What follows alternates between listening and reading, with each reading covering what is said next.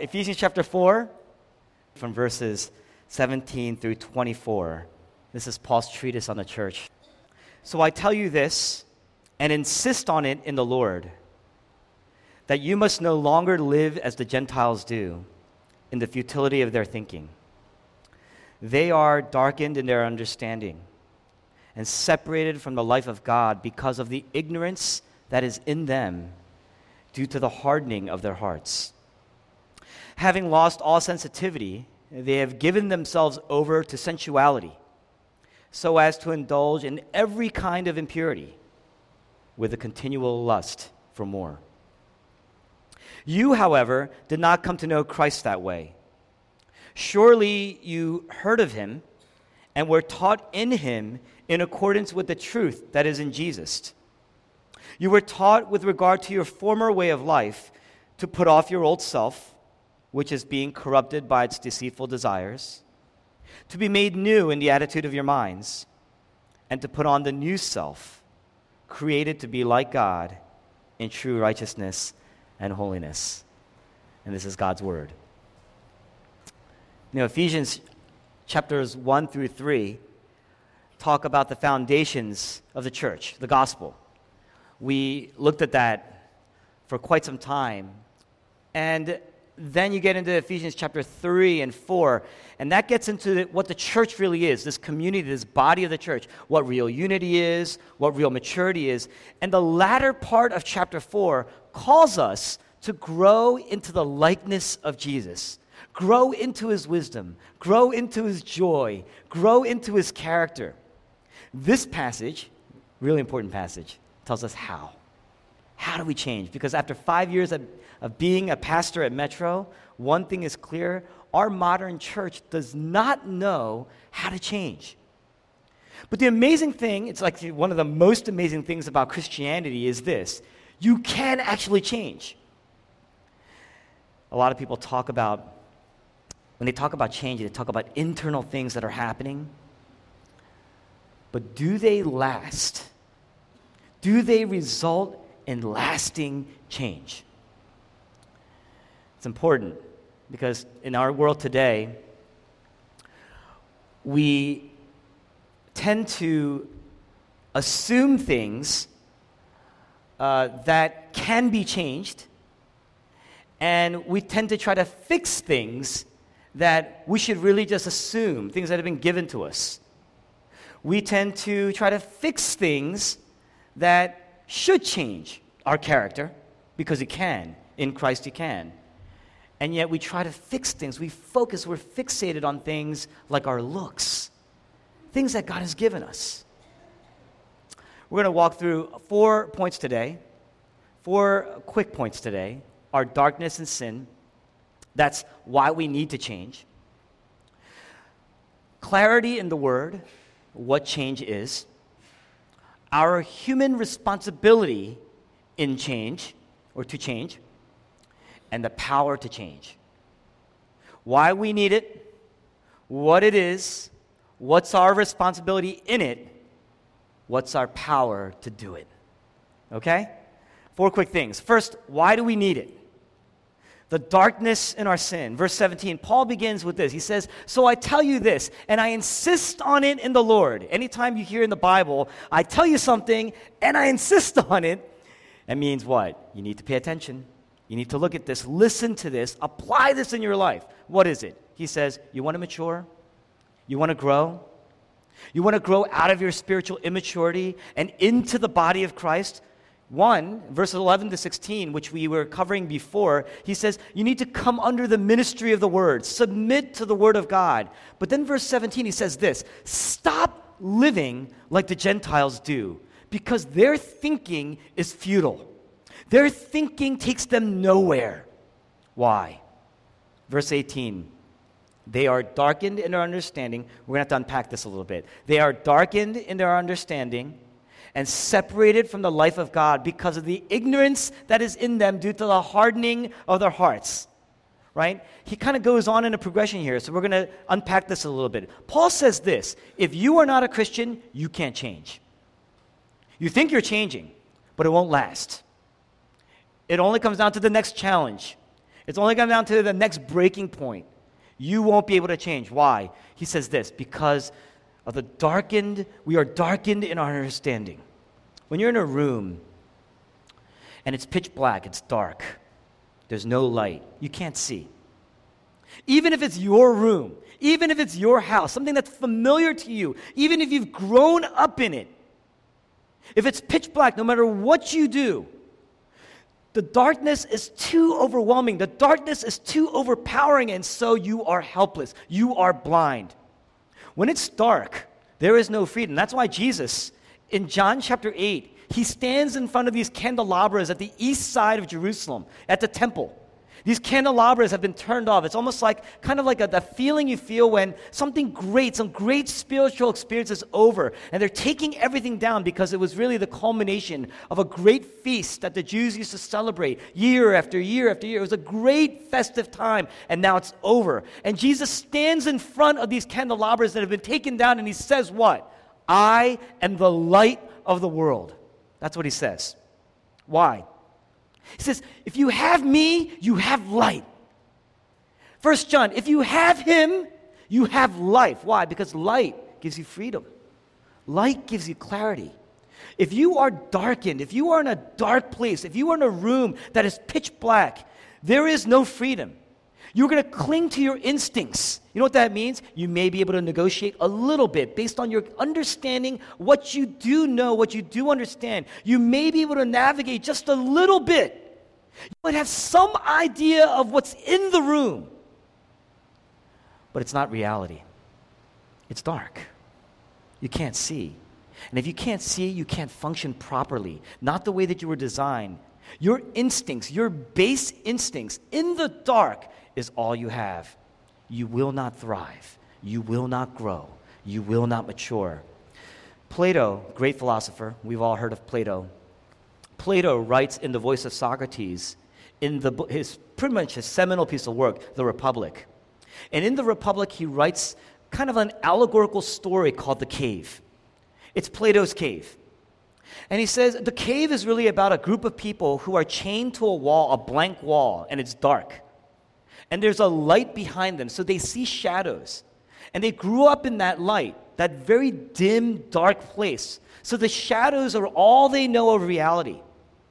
And he says, suppose one man escapes from that reality, comes out and sees the sun for the first time in his life. That sun is almost more blinding than when they were in the cave. So it's painful to feel, it's painful to see, but then what happens? There's clarity. And you realize at that point that all your life you were living in darkness. Suppose that man were to come back into the cave and tell his friends, We are in darkness. This is, we're chained. We are enslaved. We're in prison. What would it take for these people to understand and to know if they had not seen the light themselves? Paul says that we are ignorant. Actually, Plato says these men in the cave are ignorant.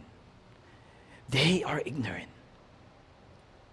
Paul says this if you're not a Christian, that's how we live in the world. You're blind. All you've got are your base instincts, it's all you have. That's what's right to you.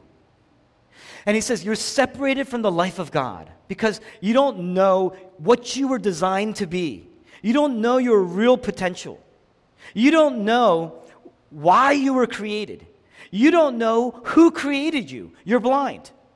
And so you think that wealth and you think power, getting people's approval, that's, gonna, that's what's going to increase your power. That's what's going to increase potential and your joy and your freedom, but you're darkened. And because you're darkened, because you're alienated, separated from God, you're actually running from true potential, true power, true joy, true freedom. And so the things that you run to that you think are going to increase your power and your freedom and your joy are actually things that are going to decrease your power and your freedom and your joy. When your friend gives you advice, and you don't want to hear your friend, you, don't, you just don't want to hear that advice. You hear it, but you don't want to hear it. What do you do? You ignore it. Why do you ignore it? Paul says, because your heart is hard. You chose to ignore it. You avoid that person. Sometimes you hate that person. That person is your friend. That person is outside of the cave. That person is trying to tell you, you are in prison, you are enslaved, come out. But you don't want to listen because you want to cling to your base instincts. You know yourself, you know the world, you're wiser than that person, right? That's how we think. we ignore, we choose to ignore. We sometimes ignore the person, avoid the person, neglect the person, hate the person, run from the person, not because they're wrong. A lot of times, it's because they're actually right, but it makes you feel foolish. It makes you feel low. It makes you feel uncomfortable. What they said, you know, it hurts. What they've revealed about you. Now, why are we darkened? Why are we separated? It's, is it because we have bad genes? Is it because uh, we have bad biology? Is it because uh, you're in bad circumstances? Is it because you have a bad upbringing? Paul says, no. Paul says you chose it. You chose this. Your heart is hard, and so you've chosen to ignore the life of God. And as a result, you're alienated from God. As a result, you're separated from God. Think about this. No matter how hard right now you try to escape God, no matter how much you rebel against God, you're never completely going to get away. You're always actually a part of His grace. The sun's still shining, and it shines not just on Christians, it shines on everybody. You're always a part of His grace. And the result is, in some way, shape, or form, you're always right now in this moment kept somewhat intact. But if your heart remains hard against God, right? Because as long as you're alive, right now, you're still able to love, you're still able to think, you're still able to create things, you're still able to enjoy this life as a blessing. But the Bible says you can do all these things. You can do all these things and yet still have a hard heart against God, towards God. And it's because you're actually enjoying it. It's not because this stuff is so bad. I mean, you might know some things are bad, but you're enjoying it. And so it gets easier and easier and easier to ignore God, to continue running, because it's been working. It's been working for you. You're young, you're beautiful, tremendous potential that you haven't experienced yet, fully realized yet. And so if you continue ignoring, continue running, continue neglecting, it's like a cycle, a feedback loop. Your heart just gets harder. And it's working for you. And so you continue to ignore, continue to run, one day you might actually succeed to completely get away. You know what hell is? We think we're thrown in hell. Uh, C.S. Lewis says, You choose it. Hell is a place where people who've tried all their lives to get away from God finally succeed. What's the result? What's the result of our hardened hearts and the ignorance that, that comes from that? Verse 19 having lost all sensitivity, we've given ourselves over to sensuality so as to indulge in every kind of impurity with a continual lust for more. That's what he says. Paul says, because our hearts are hard, we've grown numb. You ever go to the dentist? Your dentist shoots you finds a cavity, something wrong, shoots you with Novocaine, some sort of, uh, some sort of, you know, uh, medicine or something like that, drug, into your gums, and that starts to spread from your gums all the way to the side of your cheek, right? And um, what happens is uh, that not only your gums get numb, but your whole, the whole side of your face goes numb, right? That's what happens. So you can pinch it and you can squeeze it. You can, you can do also, you can scratch it. You can even pierce it. And you, would, you don't feel it. Right? You can't feel anything if you're numb. And Paul says that's us when we're separated from the life of God. Our sin creates a darkness and a separation and then a numbness. And so we're trying to feel something in our lives. We just want to feel something. That's why we're addicts to our work, because when you work and you succeed, it feels good. It's why we're addicts to our substances, because when you're under the influence of these substances, it feels good. That's why we're addicts to our relationships, because those relationships, you can, you can, I mean, I, I, I graduated with a biology and chemistry major, go figure, right? And the thing is, your biology will tell you, if your scientists will tell you that all this stuff, they can, they can uh, explain that with science. But the thing is, let's face it, when you get into a relationship, regardless of the hormonal uh, makeup, regardless of any of these things, it feels good when your relationships are going well, right? That's why we invest so much in our spouses, why we invest so much in our children, in our homes, because ha- shopping, retail therapy, that's what they call it, because it feels good. Anything that's going to make you feel something. Paul says there is a continual lust for more. We want to feel something, and these things feel good. It's not that they're, they make you feel bad, they make you feel good. It feels good when you're promoted. It feels good when somebody special pays attention to you. It feels good when you get paid for something that you've created, something that you did. But it's also, it's also why we lie. It's also why we cheat. It's also why we steal. It's also why we're anxious, why we overwork, why we're jealous, why we're angry, why we're unforgiving. Do you see that? Right now, Paul says you can stop. Stop living like the Gentiles do. You can stop. You can end the darkness. You don't have to live this way. You don't have to keep ignoring. Paul says, I insist on it in the Lord. That's why we need it. What is it? The clarity of the word. Verse 20. You, however, did not come to know Christ this way. Verse 21 Surely you heard of him, and you were taught in him in accordance with the truth that is in Jesus. Paul says, You've not come to know Christ just to feel something. In other words, Christianity, it's not less than a feeling, it's more than a feeling. Verse 21 Surely you heard of him. In the Greek, that phrase, surely you heard of him, it's actually, surely you heard him, as if you directly heard from him. You directly encountered him. You see, on one hand, Christianity is not less than a feeling, it's more than a feeling. On the other hand, Christianity is not less than information. You need information, but it's more than information, it's more than knowledge, it's more than doctrine. It's a direct connection, a direct encounter, a direct connection with the truth that is in Jesus. You're experiencing the person of Jesus directly. There's a real encounter with the truth, real reality in your life. Christianity is an experience with the truth. That's the Word of God, the truth in Jesus in a way that completely shapes you. Remember, Paul's not talking to people who follow Jesus physically. Jesus had died and ascended back into heaven. Paul was talking to people who never knew Jesus in person, personally, in that way, in a physical way, but their hearts had been softened to him through other people. Jesus became real to them, the truth became real to them. This is the difference between a religious person and a Christian. Both the religious person and the Christian they may have the same information, but a Christian encounters Jesus in a way where he's tasted the truth and he sees that the Lord is good.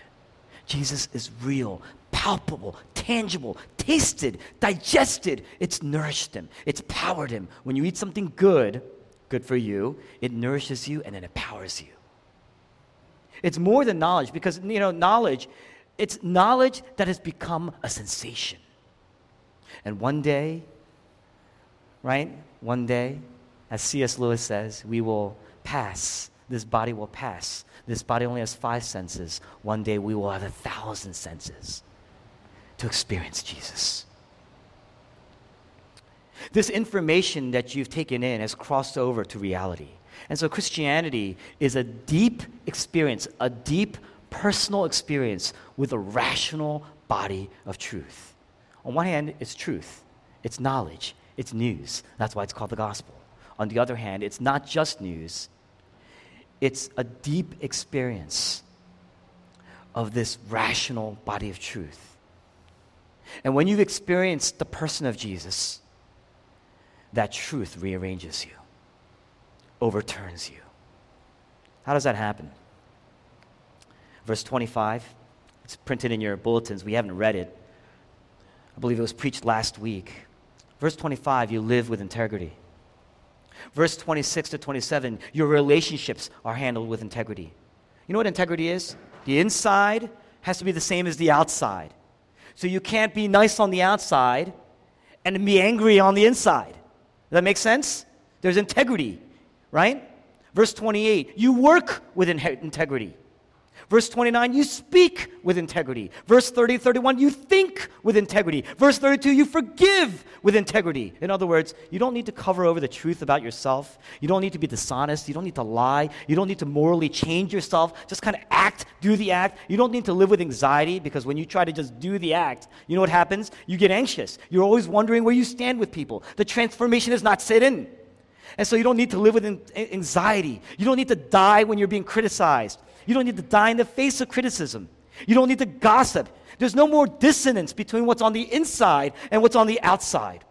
You are a person of integrity. You know what that means? You know where the word integrity comes from? It's the word integer. You know what the integer is? One, two, three. Long time ago for some of you, right? In terms of defining these words, right? Integer means whole. You're not a fraction. You're not a fraction. You're whole. It means that you are consistent and whole with anyone, anywhere, anytime.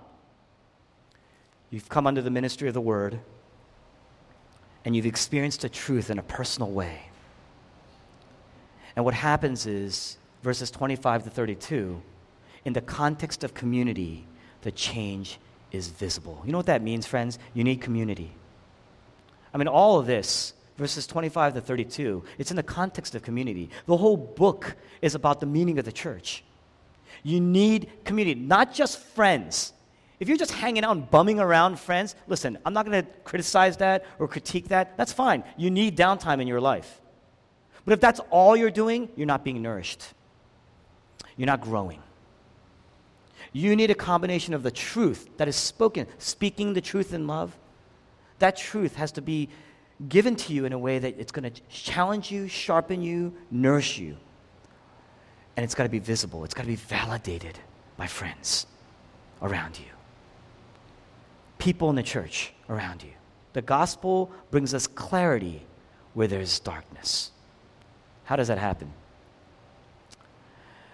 Third point what is my responsibility in it? Verses 22 to 24 I'm going to kind of explain this. We're going to bring this up now, and then next week we're going to go into it a bit deeper and see how it kind of plays out with some practical examples. Verses 22 to 24, they show us two ends of a bridge. That's the best way I can kind of. I've read a lot of commentaries, talked to, uh, heard a lot of commentary, right? Audio, audible commentary, and I'm going to just basically sum it up this way it's two ends of a bridge. Paul says, You were taught to put off the old self to be made new in the attitude of your minds, and to put on the new self. Putting off is one end of the bridge. That's the do nots. Don't do this, right? Restraint, right? On the other hand, you have putting on, that do this, right? You need both. You need to put off one end of the bridge, you need to put on the other end of the bridge. It's not just one or the other, it's both to put off and to put on, that's your responsibility. That's our responsibility. Putting off means this it's to change everything that you can change. In the Greek, it's a single past action. It's a single past action to put off, get rid of it, throw it away, take it off. It's a single past action, even if you end up doing it again and again and again. To put off means what? Examine yourself and reorient every part of your life. It doesn't mean change your, it doesn't mean, Paul's not saying, I think you need a new job. He's not saying that. He's not saying, I think you need a career. He's not saying, I think you need new hobbies. That's not what he's talking about. He's saying, you are dead in your sins. That's Ephesians 2. You are dead in your sins and made alive in Christ. Now put off the old self. Now, if you put off the old self, you've only done 50%. Because Paul says, then your other responsibility is to put on the new self. What does that mean? To put on, it's not about, I had bad habits and now I need new habits. That's not what he's saying. To put off is to reorient away from an old way of thinking, right? That's put off. Reorient away from an old way of thinking, an old way of ruling, just governing your day, governing your thoughts. And put on, putting on is about shifting to a new way a new life. You're changing the governing principle in your life. You're changing what is ruling your life. You have a new identity before you had an old identity. Put it off. You have a new identity. You have a new uh, character. You have a new king. In other words, you've taken in the gospel, you, it, you have digested it, you've seen that it is good and then you put on, you apply the gospel in a way that makes you ready for action. Paul says, You heard the truth, you were taught in the truth. Uphold the truth, obey the truth. That truth is active. That truth is living. Hebrews chapter 4 says it's alive, it's active. Study it, take it in, read it, digest it, Savor it, the richness of it, like it's good food in your life. Why? Because it's more than just about knowing. You've got to digest it. Now, I'm going to say a few things here, right? Because we've talked about putting off. That's putting off the old self. There are sinful parts in our lives that you know you have to let go. You will not grow otherwise. On the other hand, there are, there are things that you, when you look at the character of Jesus, there are things that you need to put on. That is your responsibility. Paul gives us absolute deliberate examples in verses 25 to 32, right? I'm going to give you a few. He says, put off, he literally uses that language, put off falsehood, right? Stop lying. And then what are you putting on? Speak truthfully. It's not just about putting off falsehood, speak truthfully. Verse 26 right? You may be angry. Do not sin. Do not sin. He's talking about reconciling. Don't let the sun go down when you're angry. Reconciliation, properly. Right? Verse 28 If you're stealing, steal no longer. But instead, if you must work, doing something useful with his hands. You see that? Put off, put on. Right? Those are the two ends of the bridge reorient away from an old way of thinking, move towards the, a new governing principle in your life. Now, I'm going to give you some guidelines, some guardrails, right? I want to explain this a little bit more clearly. Number one, on the one hand, if you're putting off, but you don't put on, what is that? That's legalism. You're just morally restraining yourself, and you're going to burn out. You're going to burn out because it's hard to do. It's actually impossible to do unless there's renewal taking place in your life. You're constantly working to restrain yourself, right? You're chomping at the bit, but you're holding back, constantly holding. Back. It's a lot of work because you don't see the beauty of Christ in your life. And so, this godliness that you can look to and pursue is not organic to you. And so, there's no life in you. And as a result, what happens? What's usual consequence of putting off but not putting on? There's loneliness, there's anxiety, there's fatigue, there's confusion, there's doubt. That's what? When you have confusion and doubt and loneliness, what do you have? Anxiety, fatigue, what do you have?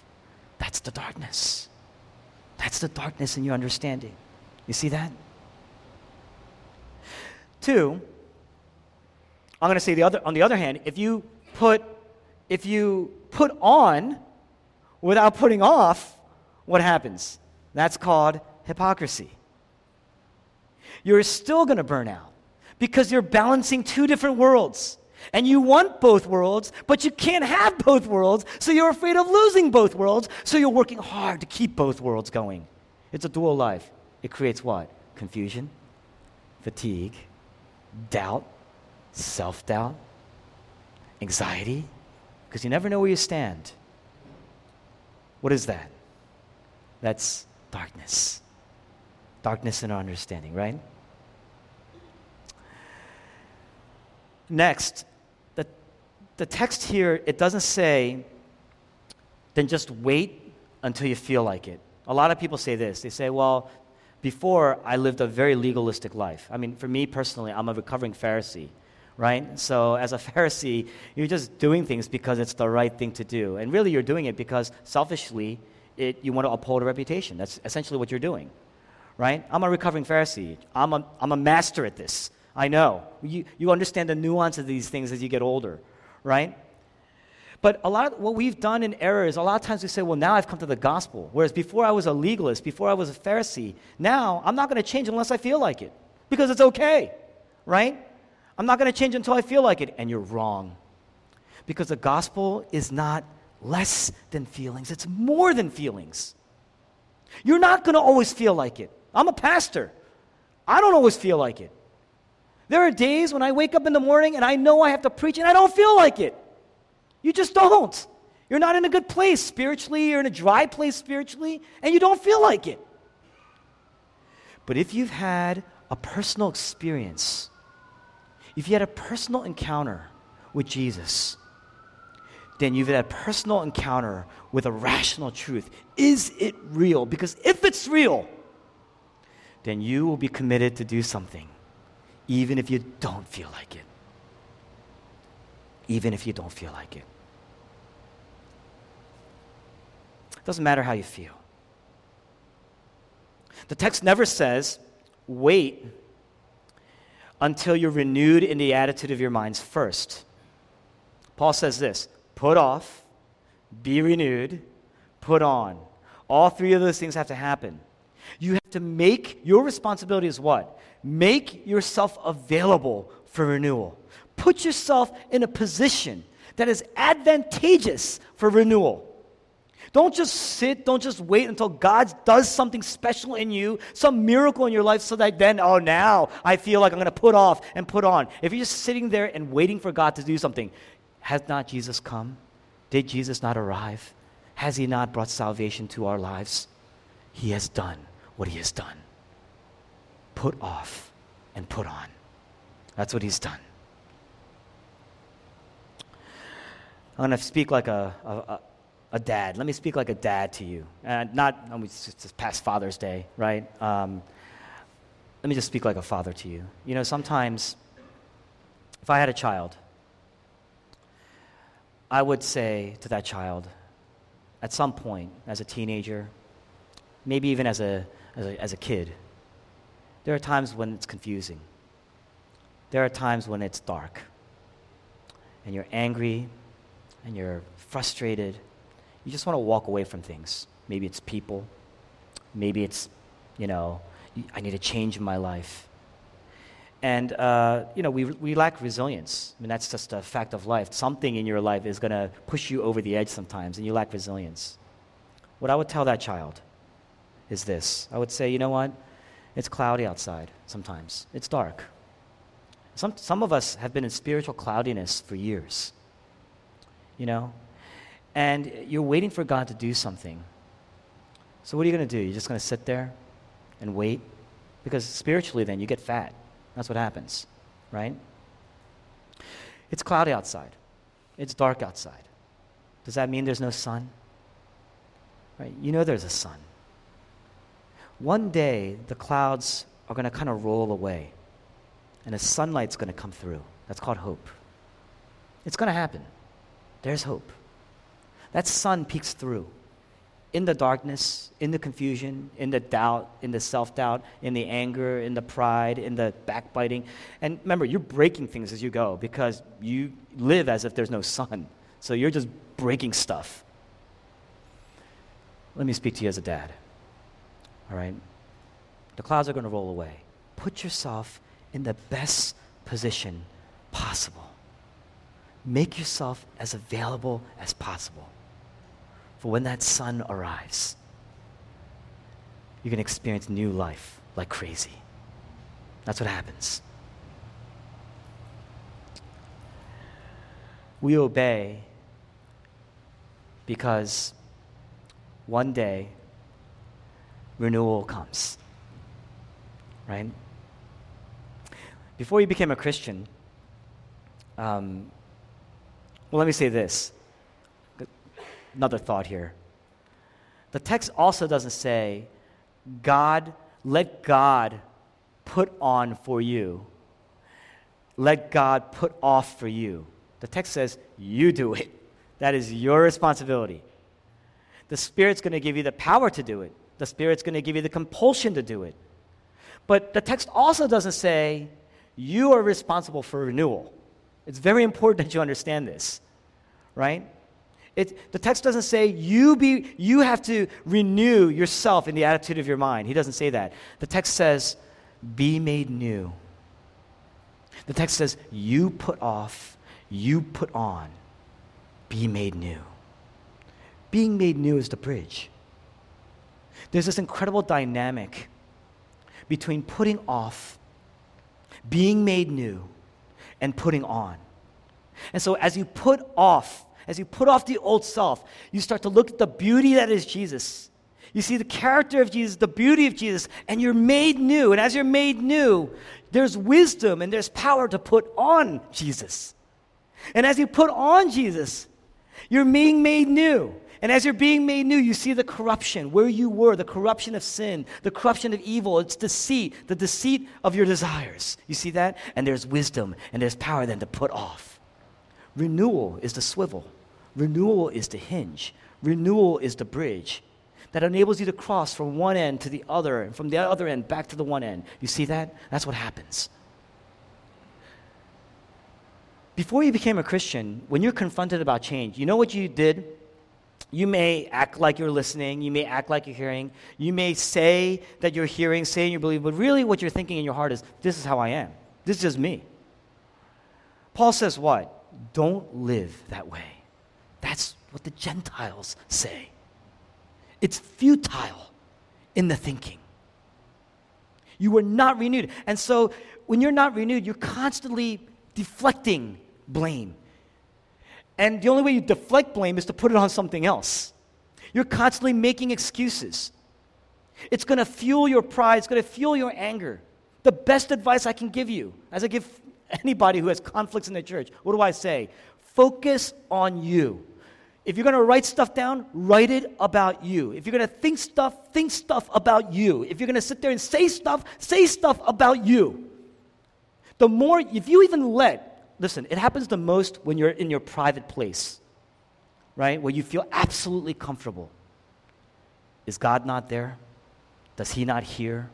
Does He not see? Oh, He sees. He sees, He's ever present. Think of you in that regard. When you're thinking about sin, think about your sin. The moment you can make lots of progress, but the moment you're distracted by the other person's sin, boom.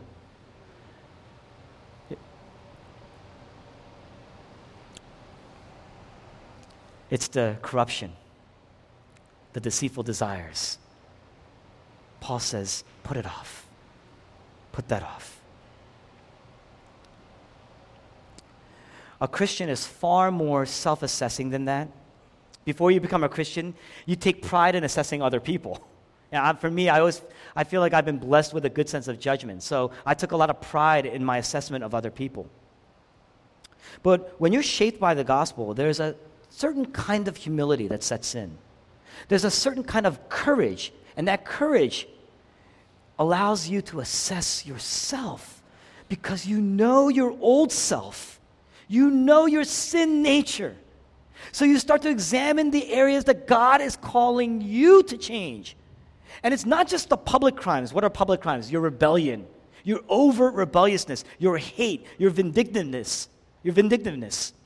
But also your private sins, the gossip, the cheating, and the victimless sins, the laziness, the lust, the greed. Now you start to ask yourself, is this in accordance with the truth that is in Jesus? In other words, does this really honor God? Does this really honor the king? On one hand, it's not about, you know, verse 22 and 24, you know, I need to put off and I need to put on. You need a bridge. God has to renew you. On the other hand, you can't say, I'm just going to sit around and wait for God to do something. There's a dynamic. It's like a marriage. There's a dynamic. God is transforming you as you are acting, and there's a tremendous dynamic, a beautiful dynamic between your act and God transacting for you. Do you understand that? That work, and you know, it's, it's funny because putting off and putting on, they're single actions in the Greek. But the bridge to be made new in the attitude of your minds, the renewal aspect, that's a continuous, a word that represents continuity. There's a continuous work that is being done in you. You're constantly being renewed. And so you put off and you're putting on. You're constantly being renewed. And so you put off and you put on. And as you put on, you're being renewed. And so you put off. And as you put off, you're being renewed and you put on. This beautiful marriage that takes place between your actions and God's work in you. That's called strength. That's called empowerment. That's called, that's called encouragement, renewal, putting off, putting on. God transacting, you are acting. God's transforming, you are acting. This is how you change. This is how it's done. How do you do it? If I were to stop here, pray right now, go ahead, go do it. Are you going to be able to do it? In Metro, you know, that's not how we roll, right? That's why our sermons are a little longer when I preach, right? Paul says what? Verses 22 to 24 Put off the old self, which is being corrupted, put on the new self. Created to be like God in righteousness and holiness. But that bridge between the two, Paul says, you need to be made new in the attitude of your mind. How are we renewed? When you look to the cross, when you look to Jesus, what did Jesus put on and what did Jesus put off? Jesus Christ, the ultimate expression of the imago Dei, the image of God. He is all God, all man. Thus, he is the perfect representative for us. Hebrews 1 says he is the radiance of God, the exact representation, the perfect representation of God. So, when we put on, we are clothing ourselves with Jesus, the character of Jesus. So, when you look at Jesus, you see his beauty.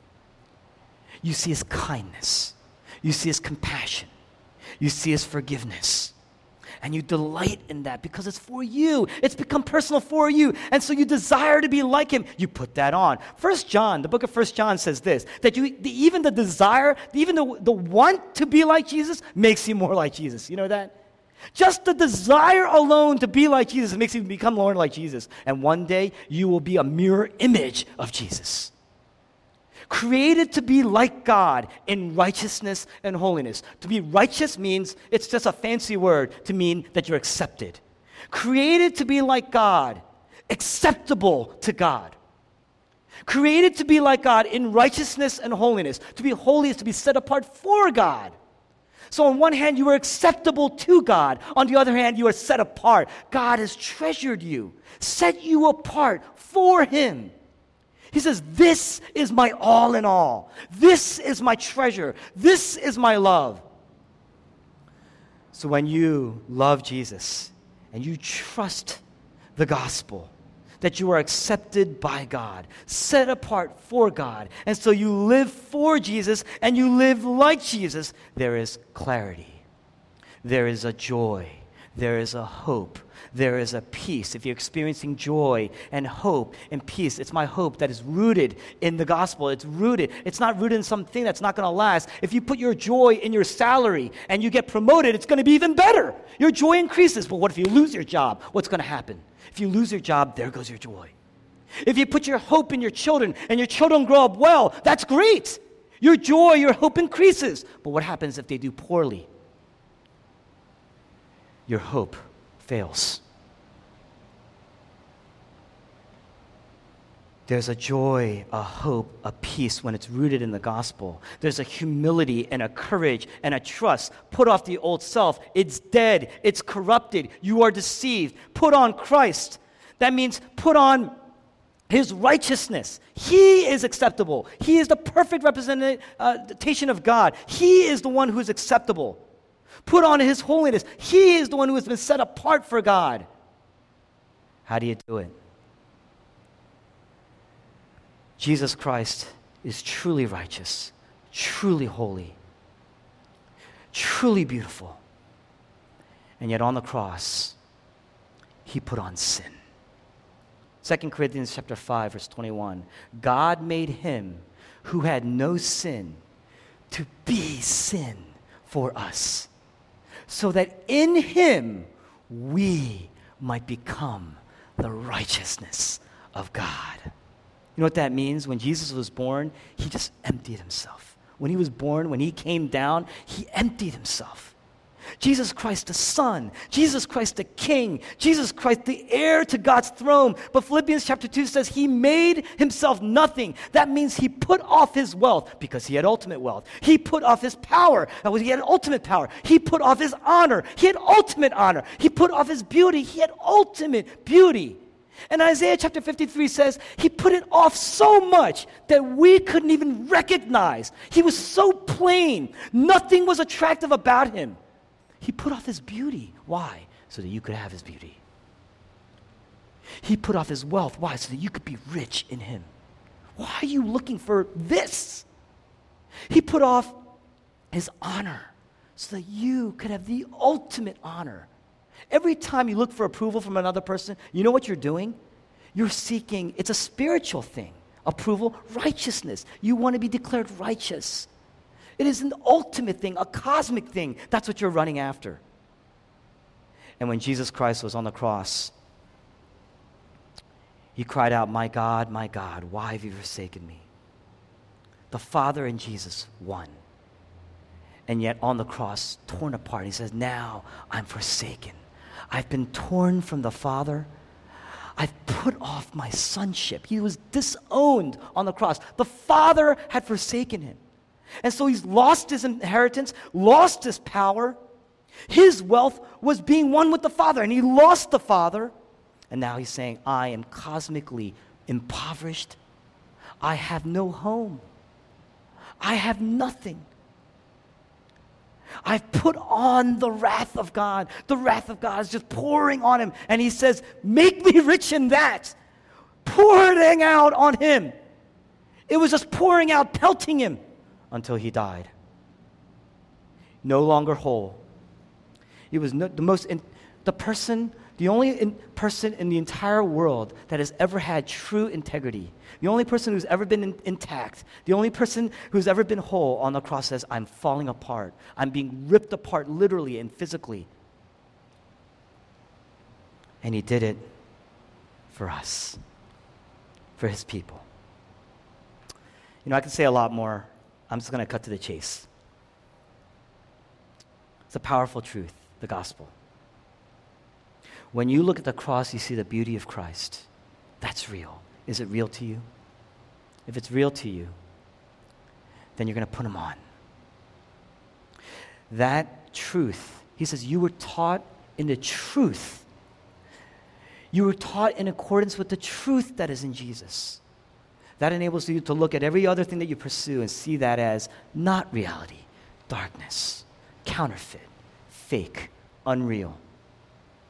Put it off. Put on Christ. Clothe yourself with Christ. That's what he says in Colossians. He's saying the same thing. In the context of community, don't make it abstract, please. The worst thing that you could do here today is to make it abstract.